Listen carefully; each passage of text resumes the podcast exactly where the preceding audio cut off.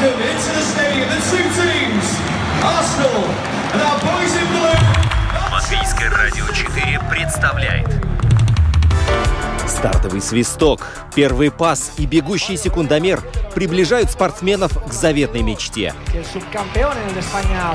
Подрев трибун своим стремлением к победе, они дарят нам уникальное зрелище и открывают мир невиданных возможностей.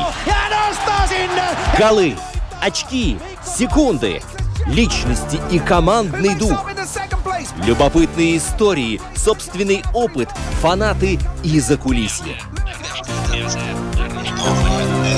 Роман Антонович, Евгений Равдин. Пятая дорожка. Мы узнаем, и мы говорим о спорте. Новый год ассоциируется у многих там с молодежным чемпионатом мира по хоккею, с турне четырех трамплинов, э, с э, рождественскими новогодними играми там, в английской премьер-лиге по футболу. А есть еще один вид спорта, который, э, который вызывает вообще больше всего вопросов.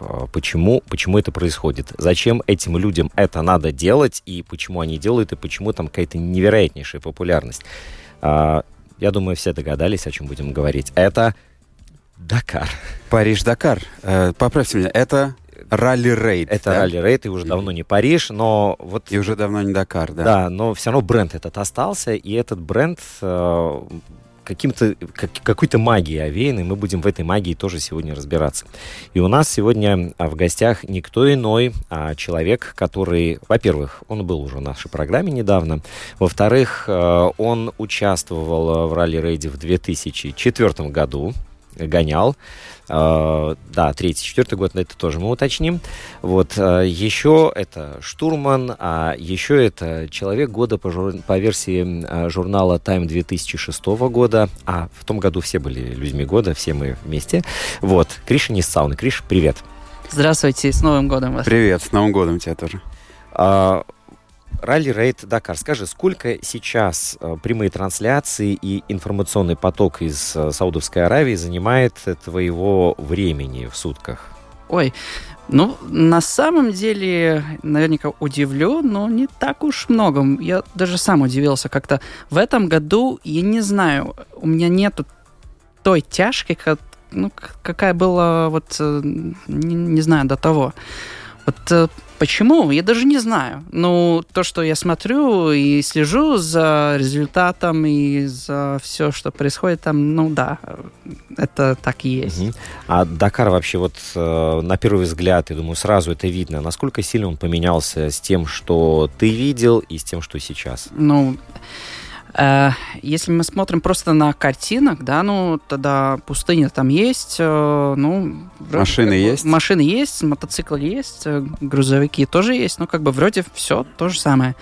Но на самом деле, когда, тем более между спортсменом, когда мы разговариваем, и кто-то там говорит, ну, я там участвовал в Париж-Дакар, тогда первый вопрос, это был оригинальный Дакар, настоящий Дакар, ну, в том плане, как, ну, Э, как э, исторические э, гонки начались э, в Париже, стартовали в Париже, либо во Франции и финишировали в Дакаре.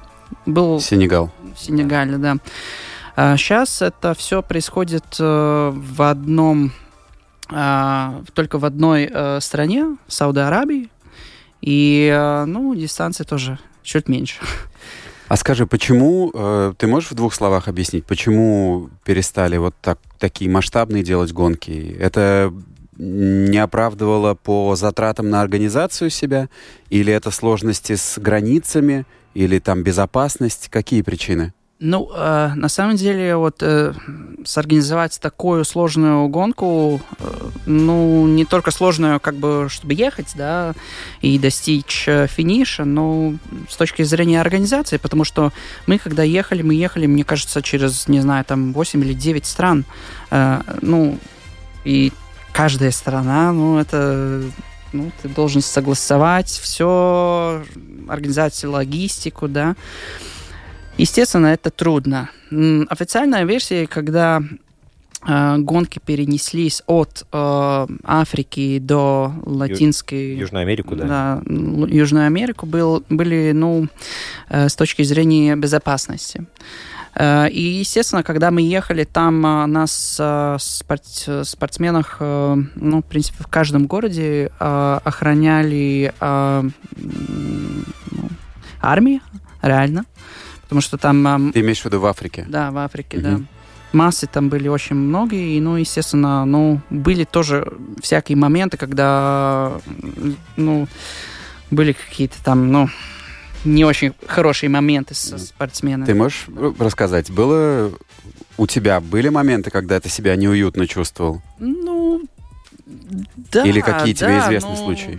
Да, ну, ну, я отвечу на вопрос, почему Давай, давай, извини. Э, Ну, официальная версия, как бы, это безопасность, но на самом деле то, что я думаю, но это мое субъективное мнение, и как бы я не могу сказать, что это так и есть. Я думаю, там все-таки политика была. А, ну, кому надо было, чтобы перенеслось э, на другое место это все. Ну, не знаю. Я думаю, коммерциальный, ну, тоже повод.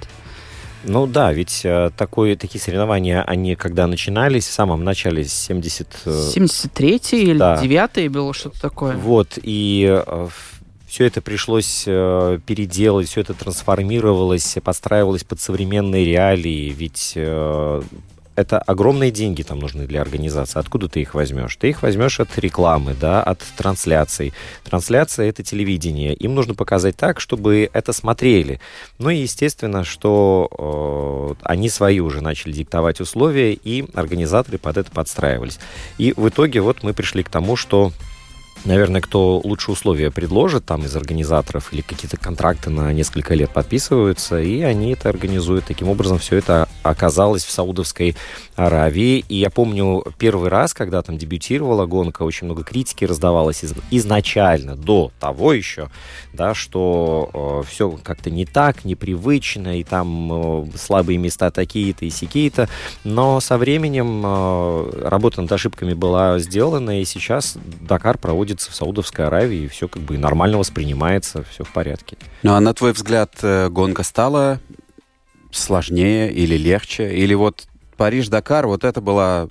Только это считается. А сейчас по каким-то параметрам уже не дотягивает. Не знаю, может, там легче трасса или меньше. Но то, что э, спортсмены говорили тогда, когда гонки перех- произошли м, на Южную Америку, то, что это более э, похоже на классические ралли, да, то есть э, все дороги были более ну, похожи на классические ралли, и, э, более быстрее, ну, намного быстрее. А, ну, ну, тоже, но я, я бы сказал, что это уже другая специфика Да, специфика. гонки, да. Эм, то, что было классической, оригинальной Париж-Дакар, Дакар остается оригинальный Париж-Дакар. И есть э, э, как бы некоторая группа, ну, энтузиастов остались там же, но они делают, э, ну, в принципе, можно сказать, на такой же маршрут гонку называется э, Africa Race или Eco Race, ну, как ка- каждый год там. И, ну, в принципе, это осталось вот та классический Дакар, но бренд и со всей организацией, да, ну, оригинальный, она уже перенеслась и сейчас происходит в Саудовской Аравии. Другая, но это, да, ну, это так же, как э, у нас есть э, кален- э, календарь по, не знаю, Формула-1, да, Мгм. каждый трасса по-другому. Но все-таки это Формула-1. То же самое, я думаю, сравнение можно сказать с Парижем-Дакаром сейчас. Та же самая гонка, название та же самая, но другая трасса, другая специфика. Ам, Вот еще э, я бы хотел э, рассказать несколько историй, которые касаются текущего Дакара. Там э, очень много таких, как и каждый год, ситуаций совершенно непредсказуемых и неожиданных. Ну, начнем, наверное, с того, что э, драма прямо на старте была, да, действующий чемпион угодил сразу в больницу. И вот это то, о чем всегда стоит помнить, что ралли-рейды, они никогда не дают никакой гарантии, что если ты титулованный спортсмен или у тебя много опыта, что у тебя все будет в порядке, и ты будешь числиться одним из фаворитов. Вот, Криш, на твой взгляд, стоит вообще считать, что есть какой-то фаворит или нет? Ну, не, ну, естественно, мы знаем уже, в принципе, тех спортсменов и тех команд, которые будет э, бороться за победу, и, ну, они то и делают, они борются за победу, да. Но то, что я могу сказать, э, особо в Дакаре, да, финиш это после финишного флага. Все. До того все может случиться даже в прологе, который начинается и обычно там, не знаю, несколько километров, либо в последнем участке, который тоже иногда бывает очень кор- короткий, да. Но если мы, например, смотрим на дистанцию, да, сегодня самый э, длинный э, день получается, не знаю, 890 там километров. Но его да, там сократили, такое. его сократили на самом деле. Ну да, и тоже бывает такое, что, например, э, ну, там нету таких дорог, как мы привыкли ехать каждый день, да, там степи, там пустыня, потом каньоны, и ну, в принципе, все такие места, где нормальные люди не едут. Ну, где нормальные люди не ходят даже, наверное. Даже не ходят, да, например. Ну, да, бывает, когда неожиданно дождь да, начался, и он там обычно, когда вот лед, тогда лед нормально, и там уже точно не проедет никто, да, особенно там, не знаю, 500 машин. Угу. И тогда, да, организаторам надо менять. Я пока готовился, я видел э, клип как раз по поводу дождя, где э, лидер гонки в классе багги э, застрял в реке, которой там не было. Она образовалась из-за того, что пошел сильный дождь, и там такая пустынная река с песчаной мутной водой, и ты в нее заехал, и тебя только уже тягачом оттуда вытаскивают. Да, там э, как бы очень так иронично даже э, в адрес организаторов сказали, молодцы, вы в русло реки сделали там маршрут проложили и не подумали о том, что погода может испортиться. Нам на самом деле, когда мы ехали, тоже, на, ну не, сейчас не помню на какой день, там четвертый, пятый, ой, там ну, это уже не важно, но тоже был э, река, неожиданная река, которая, ну, даже в легенде не было. И у нас э, каждый день перед э, следующим днем у нас был так называемый брифинг, когда организаторы э, рассказывали э, ну, некоторую специфику, ну, более для безопасности для следующего дня. И, ну, никто насчет этой реки тоже ничего не говорил. А на следующий день ты едешь, и, о, тоже, оказывается, река, да. А, но у нас дождь в том днем не был. Он был предыдущим да, днем. То есть эта река осталась, а, ну, на следующий день. И там а, тоже Volkswagen заводская команда, женщина, Юта Клайншмидт, которая ехала в том году на Тауреге, Э, и она застряла в этой реке и осталась. И потом, когда ее вытащили, э, там э, мотор сломался, ну, видимо, там попала вода. И как она психанула, в, приезжав в биваки, там кидала со своим шлемом на инженера. Я так смотрел, опа, Юта Клайншмидт такая, ну да, она такая вот, э, об историях еще этого, этого Дакара. Сэм Сандерленд, э, человек, который год назад был победителем на мотоцикле, а в этот раз вот буквально на 52-м километре, одна из самых, наверное, коротких у него э, дистанций была, попал в аварию и очнулся только в больнице. И таким образом даже если ты являешься действующим чемпионом, победителем, то в итоге э, все может завершиться очень-очень быстро. Хорошо, что там вроде все в порядке, он восстановится, и я более чем уверен, что э, Сэм, который работает э, по принципу или успех, или провал, там вот он были гонки, когда он тоже достаточно быстро заканчивал и не продолжал. А бывает, когда он доезжал до финиша и был одним из высоких. Вот что он через год э, соберется и э, будет участвовать. А, что еще касается этого Дакара, он примечательна тем, что по вполне понятным причинам там нет ни КАМАЗов, да, ни э, ребят, которые на КАМАЗах ездили. Тут э, и большая политика, и... Э, и МАЗов тоже нет. Да, да, да. И когда э, стало известно, что эти машины не будут стартовать, сразу же возник вопрос. А вот э, насколько будет интересно вообще следить за э, классом грузовиков, потому что там не будет вот классных КАМАЗов, которые, кстати, почти всегда и выигрывают. Ну, фаворитов, да. Да.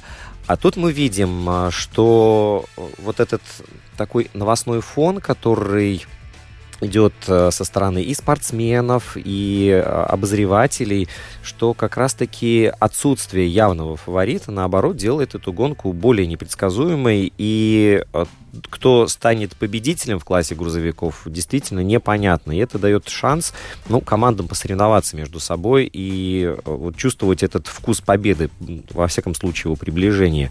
Да, так что нет худа без добра, да, ну, вот такая ситуация сложилась в этот раз. И проведу аналогию, то же самое, наверное, было и на молодежном чемпионате мира по хоккею.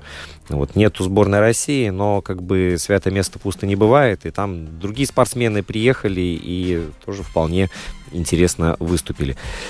А, что касается латвийских спортсменов, я посмотрел, и Женя тоже смотрел. Нету ни фамилий, ни представителей Латвии в этом году. Как-то так все очень... Я изучил список во всех классах. Может быть, я просмотрел, конечно, но э, латвийского флага я там не увидел нигде. Вот увидел только, что Заринч должен был ехать э, в экипаже с э, литовским пилотом, но они по какой-то причине снялись перед стартом. То есть, если ничто не ускользнуло от нашего внимания, никаких представителей Латвии в этом году нету. У тебя есть да. объяснение, почему так? Дидзи Заринч, кстати, очень опытный э, штурман, и мы ехали в одном, в одном году с ним тоже. А, ну, почему они не стартуют, я не знаю. Я как раз перед э, передачей я Роману сказал, ну, я ему спрошу. Мне тоже интересно, почему это так случилось. А, но то, что я знаю, э, латыши там есть. Э, там есть э, латвийская команда, но вот с нашей командой стартуют спортсмены вот я не помню, с какой там финский спортсмен или эстонский, вот Sports Racing Technologies. И Артур Спредникс, который там отвечает за эту дакарскую программу, они там, так что не знаю, можете, если они слушают нас, э, ребята, успех вам. А, а вот как интересно получается, значит, есть команда, которая базируется, допустим, в Латвии, значит, она считается латвийской, да? Вот, за нее могут выступать совершенно разные спортсмены из других стран. И, как, и вот этот вот микс в итоге, каким он получается? Что является определяющим э, в ситуации, когда ты должен назвать, из какой страны эта команда? Чья она? Ну, э, микс, это я а, опять сравнивал насчет, э, не знаю, э, там клубов хоккейных или футбольных, да, у них тоже играют разные э, спортсмены из разных да. стран. Ну, это то же самое, да, получается, где он, э, ну, каким он считается, не знаю, там э, немецкий клуб или английский клуб, да, ну, там, где они тренируются, да, что-то такое или как, ну, где они зарегистрированы. А, то же самое насчет, например, заводским командам, там, где Себастьян Лойб едет, да, он француз, но команда считается, а, ну, в принципе, можно сказать, она, она считается а, английской командой, потому что это в базе в ProDrive, там, да. где классические вот этих три пятерок Subaru когда-то делали, они сейчас делают этих Бахрейн X-Race э, машин. Но деньги происходят э, из Катара, да. Ну, то есть, Поди разберись, да. Да, ну, такой микс, но... Весь сегодняшний спорт, мне кажется, он такой международный, с кучей разных источников финансирования, принадлежит одному, руководит другой, выступают третьи. Рекламу на форме там 4, 5, 10 размещают. Не, ну на самом деле то, что я бы мог сказать, как эта схема сейчас происходит, да, а та команда, которая э, могут обеспечить, э, ну, не знаю, там высокого уровня сервис, да, и обеспечит э, какую-то технику, да, Да. ну вот пилоты или э, там э, не знаю, спортсмены, ну, выбирают э, и потом уже говорить с ним, ну, насчет финансовых условий. Потому что, в принципе, ну, э, пилоты, кому платят деньги за это, это, можно сказать, э, только заводские команды пилота. Ну, штурманы, да, штурманы побольше. Слушай, а какая самая частая беда, которая происходит э, с гонщиками? У меня есть своя версия, но мне интересно сравнить, э, на твой взгляд. Вот когда гонка происходит, от чего чаще всего теряют время? В Дакаре? Да. Ой, Роман, слушай, мне кажется, там книгу можно написать, то, что там можно случиться, и что у нас было.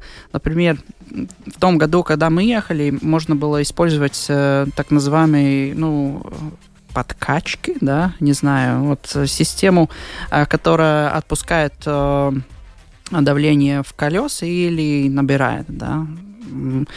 Тогда, когда покрытие э, на дороге, она жесткая, мы ну, делаем пожестче, э, жестче, Жестче, жестче, жестче, да. Когда идет по пустыню, тогда отпускаем, ну, чтобы э, можно было проехать. Она ломалась иногда. Ну, Сама, сама система. да, ну там трубки такие шли, они, когда ты сломал эту трубку, тогда, ну, воздух просто не ходит, да. И, ну и, естественно, когда у тебя осталось, например, жесткое э, давление, большое давление, ты заехал ну, в пустыню, да, ну, она уже не ходит. Не тянет? Не тянет, да, ты застрял. И, ну, просто берешь лопату и выкапываешь машину. Сколько раз мы это делали, не знаю, мне кажется, тысяч. Я прочитал э, тоже, пока готовился к передаче, что с литовским, опять же, литовцы вс- всплывают постоянно. Там, я должен сказать, довольно много литовских экипажей, почти в каждом классе. Вот, э, у э, пилота Канчуса кончился бензин на этапе. И он э, сказал, что он проехал 100 километров первые по дюнам и увидел, что за 100 километров он израсходовал 27 литров бензина. А там бак у него, он на баге ездит, на, а бак у него на 45. Скажи, как... э, Мне сложно представить, что у тебя, когда ты выходишь на старт, э, может кончиться бензин, потому что ты же все знаешь, ты же знаешь, э, сколько тебе ехать, сколько тебе нужно бензина. Как это происходит, такие вещи? Ну, во-первых, дистанции очень большие там, да, и э, посередине там даже есть специальные пункты, где ты можешь э, заполнить, э, допол- до- добавлять бензин. Только там, нигде больше. А, и в технических условиях даже там а, есть пункт, э, который а, говорит, какой минимум литров э, количество должен быть бак. То есть, ну, что, э, опять для безопасности, да, чтобы, ну ладно, это сейчас не в Африке, да, там э, нету так, такого, что там ну, на вертолете там наверняка на пару часов там прилетит кто-то, да. Но если, например, началась э, Буря. да, тогда никто тебя не найдет. А, ну, да, но бывает, что ошибается, да, например, тоже не рассчитывали на дюнах, э, там очень большой э, Расход. расход топлива, ну, не посчитали неправильно. Ну, много стоило. Вот, э, что касается еще бед, которые случаются с гонщиками, вот этот э, Себастьян Леб, которого мы упомянули, а, вот он тоже был одним из фаворитов, но француз э, уже в первые дни у него прям эпидемия какая-то проколов. И вот э, только с одним разобрался, потом второй, третий, пятый, десятый. И вот эти проколы, как мне кажется, вообще один из тех не знаю, вирусов, который, с которым справиться совершенно невозможно. Вот как-то, я знаю, укрепляют эти покрышки. Я видел, держал, трогал покрышку раллийной машины. Я понимаю, что там нужно приложить массу усилий, чтобы ее испортить и чтобы колесо спустило. Но, судя по тому, с чем сталкиваются в аравийских пустынях гонщики, там все очень неблагоприятно для резины. Ну да, во-первых, э, спортивная резина, она намного жестче, чем обычная уличная э, резина. Э, И не только как бы та покрытие, которое, ну, скажем так, работает, но и углы или боки Боковые. боковые части, да.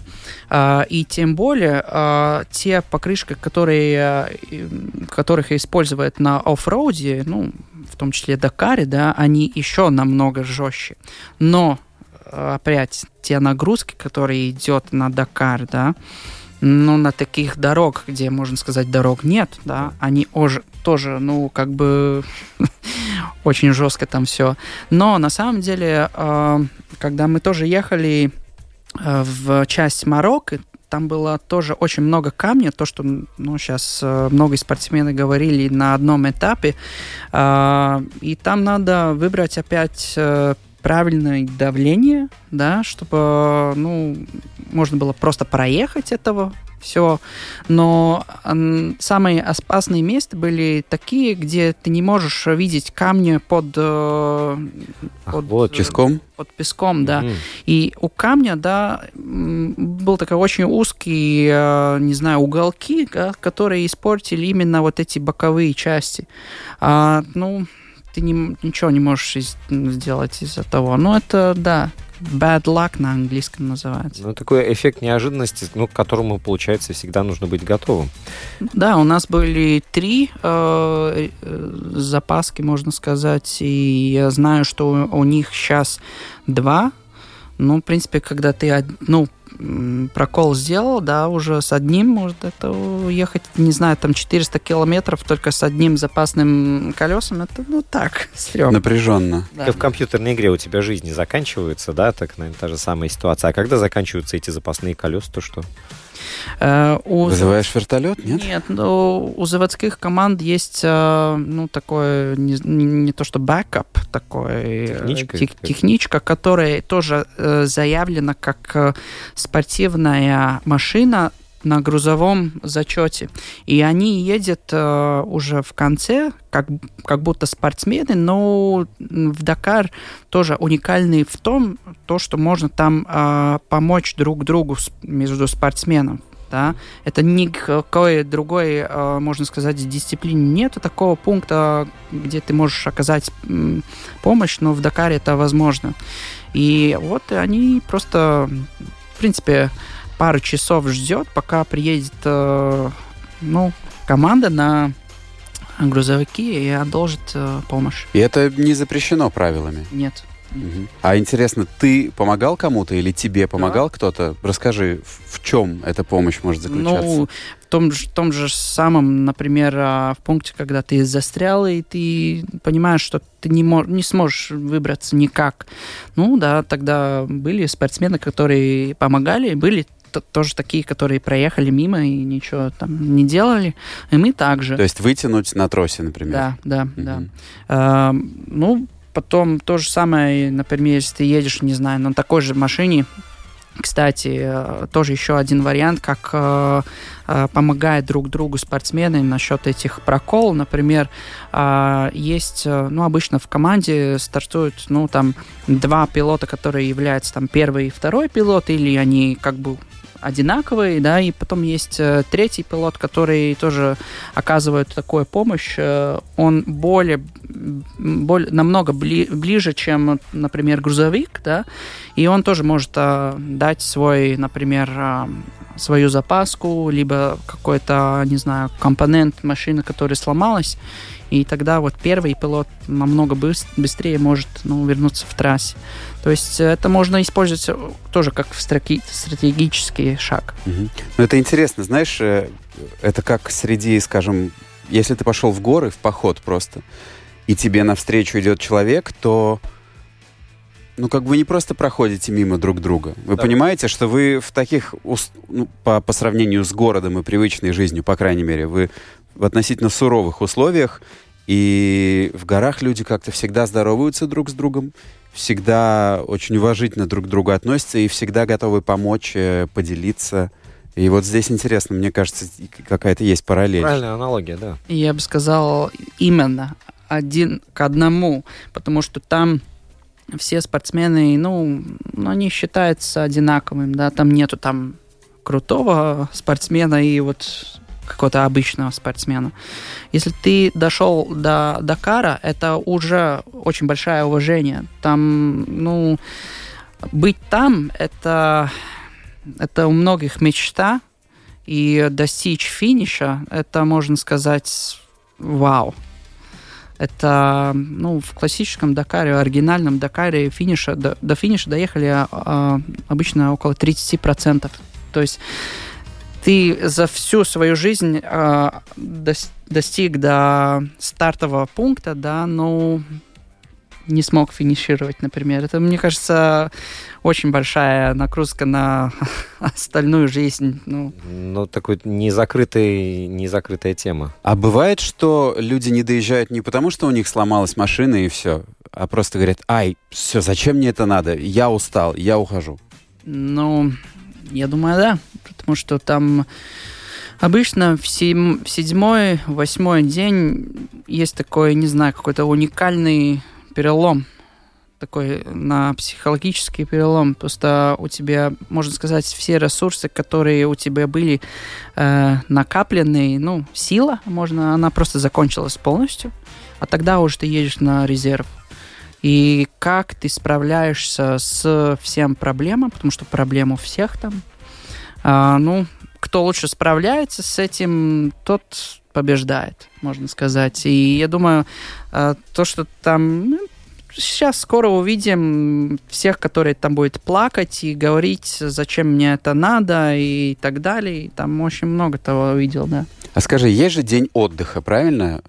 Какой это день по счету? Обычно это после первой недели, либо, ну, у нас там был после десятого дня, там а, в одиннадцатом числу у нас был день отдыха.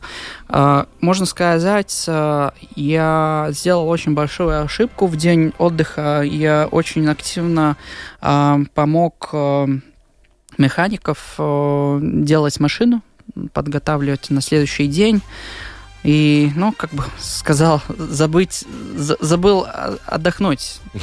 Я вот хотел как раз спросить, как, как проходит день отдыха, да? Да, и потом я понял, когда мы опять начали ехать, зачем этот вот день отдыха называется день отдыха, да. Что надо было делать? Очень, Спать? Очень трудно, да. Э, у меня получилось, я, ну, сделал такие, делал такой маленький дневник, когда написал там, ну, хотя бы пару слов, да, и э, я зафиксировал, ну, часы, которые там я проснулся или пошел спать. И мне получилось за, ну, грубо говоря, за этот месяц, когда был там около, ну, чуть меньше 4, 4 э, э, часов, когда я спал. И потом не понял вообще, как ты можешь прожить. Но у меня потом, можно сказать, месяц был вообще такой э, аффект э, состояние, когда вернулся. После гонки? Да, да, потому что, ну, чтобы опять заш, зайти в ритм. Ну, а потом, можно сказать, э, какой-то год, ну, когда поменялось все опять обратно на тот режим, как, ну, как, как ты привык. За год ты да. пришел в нормальный режим свой? Да. Ну, то есть э, ну, высокая цена за участие в такой гонке. Но там был еще один фактор, но когда те, которые все, которые были в Африке, понимают, э, ну, какой процесс там э, надо пройти, чтобы ты мог э, проехать там и быть там, там всякие уколы против малярии, против тех болезней, которые там есть, да, и которых ну, у нас как бы тут не надо. Мы, у нас надо было пить очень такие Сильные. Сильные лекарства, да, чтобы быть там. И это тоже появляло на системы, ну, иммунитет. Ну. Угу. И можно сказать, это, да, это приходило обратно после года, одного года. Да и вообще вся подготовка к этим гонкам, она какая-то, ну, требует очень большого ресурса и финансового. Ну, про деньги это вообще отдельный разговор, да, и э, вот чтобы заполнить буквально все, все документы, правильно подготовиться и правильно собраться, и чтобы все соответствовало каким-то нормам, и чтобы уложиться в срок, это действительно невероятная работа, и, как мне кажется, вот после Дакара те, кто этим заболевают, они уже начинают готовиться к следующему Так вот у них целый год и проходит. Да, и войти в прежний ритм уже и смысла нет, то есть он живет в этом ритме Дакара. И, может быть, поэтому Дакар не отпускает? Да, можно сказать. Ну, я думаю, там тоже есть некоторые люди, которые, ну, например, достигли все в своей жизни, да, и они, ну, думают, ну, что еще меня удивит, ну, какой-то там, не знаю, pārbaudījums. Прове- проверка. Проверку, Испытание. да, испытание. Сделать себе, чтобы, ну вот, понять, что я жив. Ну, это проверка, ой-ой-ой. Это точно. Ну, все, на самом деле, там начинается с проживания. Там а, специальные ну, обучение, которое ты должен пройти, как прожить э, в пустыне. Там, ну, если начинается буря, да, э, ты можешь прожить там три дня. Ну, как это сделать? У каждой, каждый день с утра у, у каждого экипажа дается такой, ну, survival package, Мгм. которые для выживания, питание, а, можно сказать, такая милитарное да, а, направление с минимальной э, ка- калорией, чтобы ты мог прожить, ну, буквально 2-3 дня. Вода, наверное. Вода, Какие-то там осветительные То, что- приборы, компас, нет? Э, не, ну, компас нет. Не нужно? Не-не, там компас уже в машине стоит э, и, и несколько. То есть э, компас, все там э, дублировано, как и в самолетах, чтобы если один смол- э, сломался, чтобы второй остался. Но на самом деле то, что я могу сказать, э, так э, люди особо м, нервные не становятся, если бензин заканчивался. Но если вода заканчивалась, Мгм. тогда уже ты по-другому думаешь. Ну, у тебя осталось в памяти? Ты можешь дать нам вот сейчас один совет? Как прожить в пустыне? Главный и первый. не спешить. Это главное и первое. А, ну, там температуры тоже очень большие были. Нам, например, термометр, внутренний термометр сломался, когда у нас было 60 градусов в машине. А, ну, то, что ты считаешь, ты, у тебя еще шлем, комбинзон. А, ну, и, естественно, там а, мотор жаркий тоже. И, э, и ты пьешь очень много. Мы в среднем пили там э, 5 до 7 литров днем. Можно было не остановиться и не идти на так называемую желтую остановку, да, Мгм. без всего этого. Просто ты отдал... С ну, потом да, все выходит. Да. А, надо все медленно делать, э, потому что там потерять сознание очень быстро. Это так вот происходит. Чих и нет. А тогда, когда потерял сознание, тогда уже все становится серьезно. Так что не спешить. Хорошо. Вот Да, Ром, будешь в пустыне? Я, Пожалуйста, не спеши Почему-то никуда. когда заговорили о И выживании, водичку, водичку. Да. Все время по- понемножечку э, надо пить. а, когда заговорили о выживании, почему-то у меня образ грибника сразу возник перед глазами, да. То есть люди, ну, примерно в таких же условиях могут оказаться, чтобы не потеряться. А, Можно я хотел сделать шаг назад и вернуться к денежной теме? Ром вот вскользь упомянул. Э, Ты можешь примерно дать мне представление, сколько стоит для одного экипажа, ну вот на легковой машине, участие в Дакаре? Э, ну, начнем с э, так называемой, называемой entry fee, ну, ну как она, Входная регистрация. плата, ну, да, да, да, да. входная Членские взносы. Да. О. Э, Это у одного человека, у одного спортсмена 40 тысяч евро. Ну, это включает там некоторые тоже ну, логистики, э, ну, расходы логистики, которые обеспечивают организаторы, и вот этот, ну, ну как бы э, регистрацию э, тоже. Но это вообще без ничего, да, это не твоя техника, не оборудование, ничего. Если мы сравниваем, например, наш бюджет, который был тогда, 20 тому лет назад, это было, ну, не знаю, там, скажем, около, ну, чуть меньше 200 тысяч, да. Но На экипаж Да. или на человека? да, на экипаж. Мгм. да. Э, но если мы сравниваем с командой Nissan, например, которая заводская была, у них в том же году были 33 миллиона. На одну команду? Да. Да. На один экипаж? Ну, там... Или команда- на все их Да, экипажи? на команду было. Мы, Мгм. ну, у нас в команде мы были одна машина, Да. да. Ну, у них там несколько машин. Но есть разница. Но разница чувствуется. Довольно равно, большой да. диапазон, да. А скажи, а за победу в Дакаре есть денежный приз? Можно отбиться? Нет. Ну, есть там, ну, не знаю, там тысяч десять, может, Мгм. что-то такое. Ну, то есть кубок, слава и почет. Но если там тоже такой интересный пункт, например, если ты выиграл, а, выиграл как э, на мотоциклов, да, в классе мотоциклов, в принципе, это, ну, не, нету такой пункт, нигде это, ну, как бы официально не пишут, но каждый год потом э, есть предложение тому э, пилоту на мотоцикле ехать в заводской команде как пилоту э, на машинах. Мгм. Поэтому мы видим несколько э, спортсменов, которые когда-то ехали и выиграли как мотопилоты, что они едут сейчас на, за, руль- ну, за рулем в джипах. Слушай, ну вот тебе и цена победы, да? А, Победил на Дакаре, у тебя он, есть, э, как это сказать, э, wildcard, да, на следующее участие. Пожалуйста, бесплатное участие в нем. Ну, я думаю, это мне, я, можно сказать, сто процентов уверен, что каждый футболист, хоккеист, баскетболист э, ответит, что они не играют за деньги. Это никто не делает, чтобы получить эти деньги. Да, это хороший бонус, и, естественно, когда ты достиг какого-то уровня, да, ты начинаешь это думать, и ты понимаешь, что у тебя есть какие-то ну, выборы, которые можешь ты делать. И также в автоспорте люди делают то, что они любят.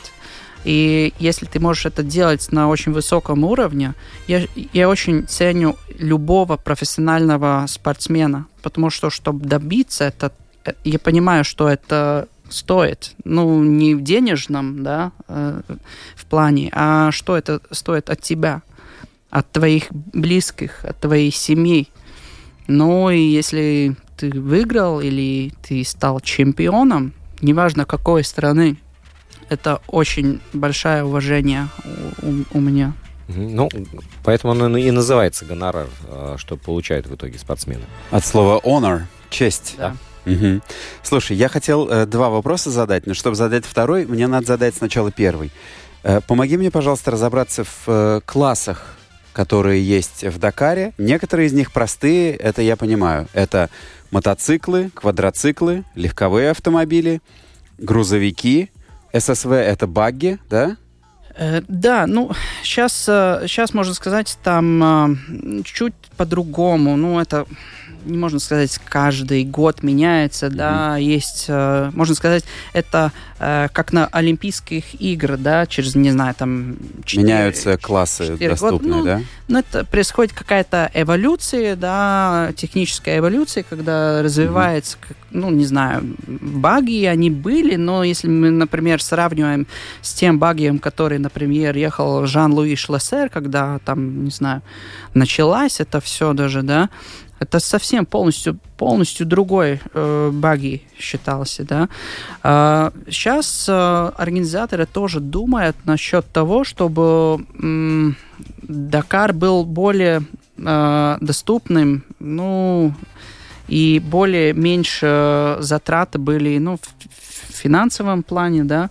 Есть поэтому как бы делаются несколько новые классы, в том числе э, эти э, маленькие баги. И там тоже есть два, два вида, да.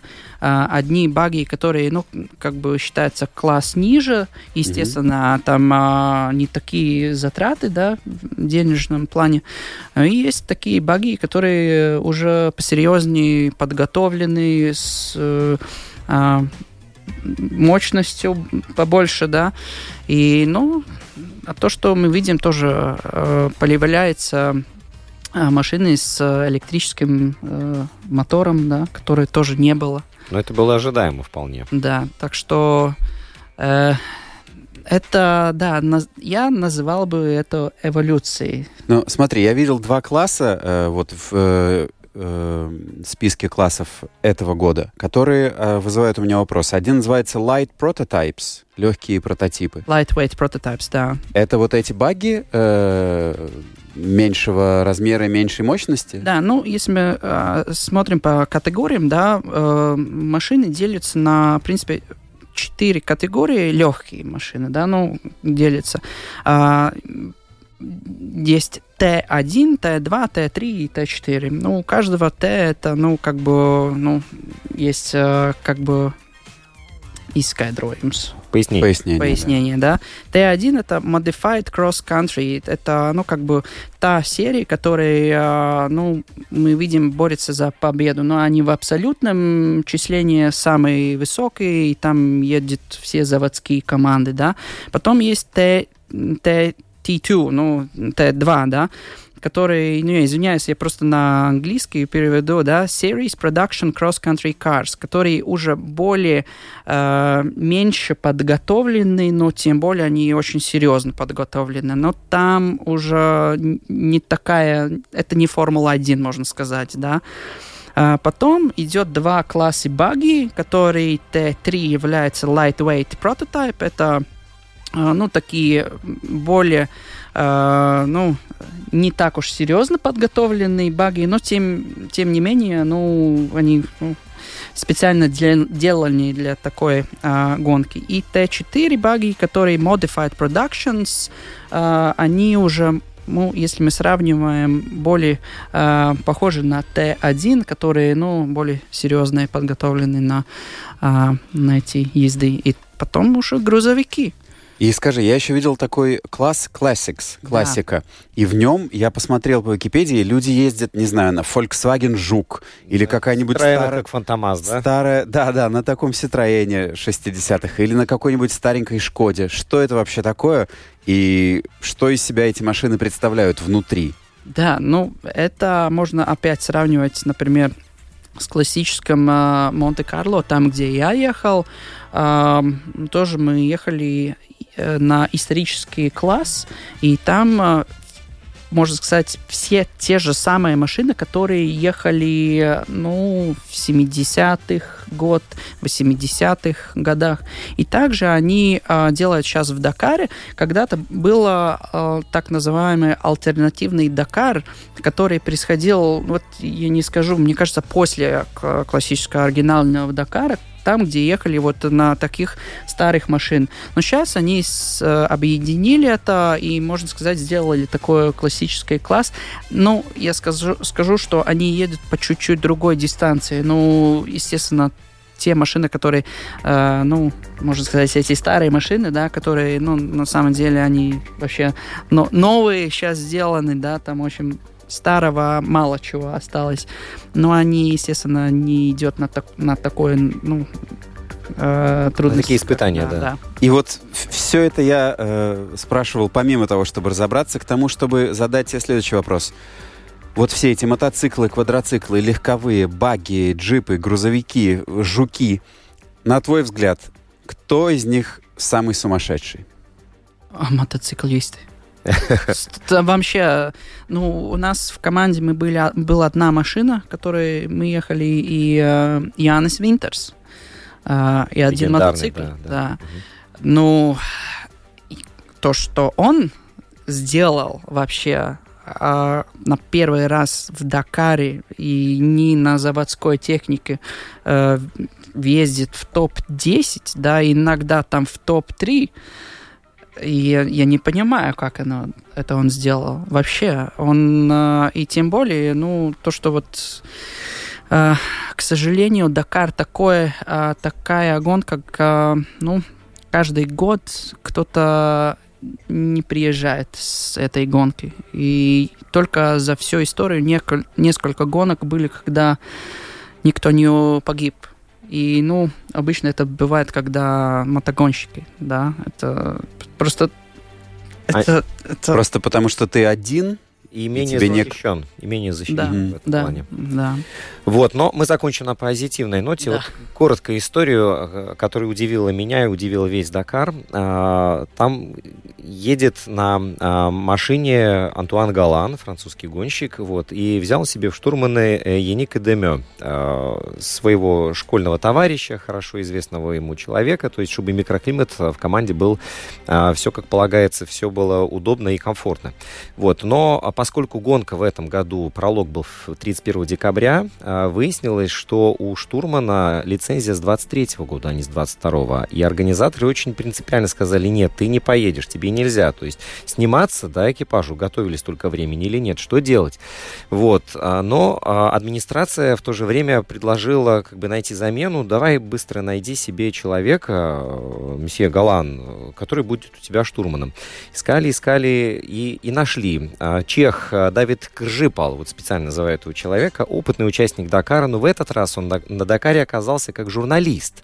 Да, он освещал, что происходит, вот, и э, ему предложили, ты хочешь быть штурманом, да, ну, ты едешь в автомобиле для прессы, просто поменяйся, и хорошо, а, согласился, но у него с собой ни экипировки не было, ничего, все начали собирать по, по другим командам, размер обуви 47 у кого-то нашли, дали ему, все, вроде как готовы, хорошо, садимся в машину, давайте поедем. И выясняется, Кржипол говорит по-английски, а Галан вообще по-английски не говорит. У них нету ни одного общего языка. Что делать?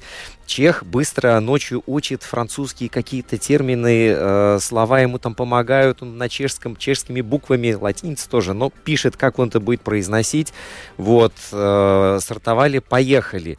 Я должен сказать, что да, они там и в сотке были, но а, первый день они на 37-м месте финишировали. Так что вот э, здесь ничто не может быть преградой для этих людей, которые выбирают вместо шампанского в Новый год, вместо удобного дивана, вместо каких-то комфортных, привычных городских условий Песчаную бурю. ехать черт знает куда, стартовать, э, испытывать технику на прочность, себя на прочность, людей на прочность вокруг, финишировать и радоваться этому. Фантастика. Это Дакар. Да. Кришна из Тауна был у нас сегодня в гостях. У нас время программы заканчивается. Криш, человек, который проехал Дакар от и до в 2004 году. Он знает, что это такое, и мы завидуем. И прежде чем мы закончим, Криш, я хотел отчитаться перед тобой. Ты в прошлый раз, э, когда был у нас в гостях, ты сказал, что всем советуешь записаться на курсы экстремального вождения. Вот я, я пока записался. Было на февраль время, так что приходи в следующий раз, я расскажу тебе, как это изменило мою жизнь. А пока что жду. Спасибо, что пришел к нам.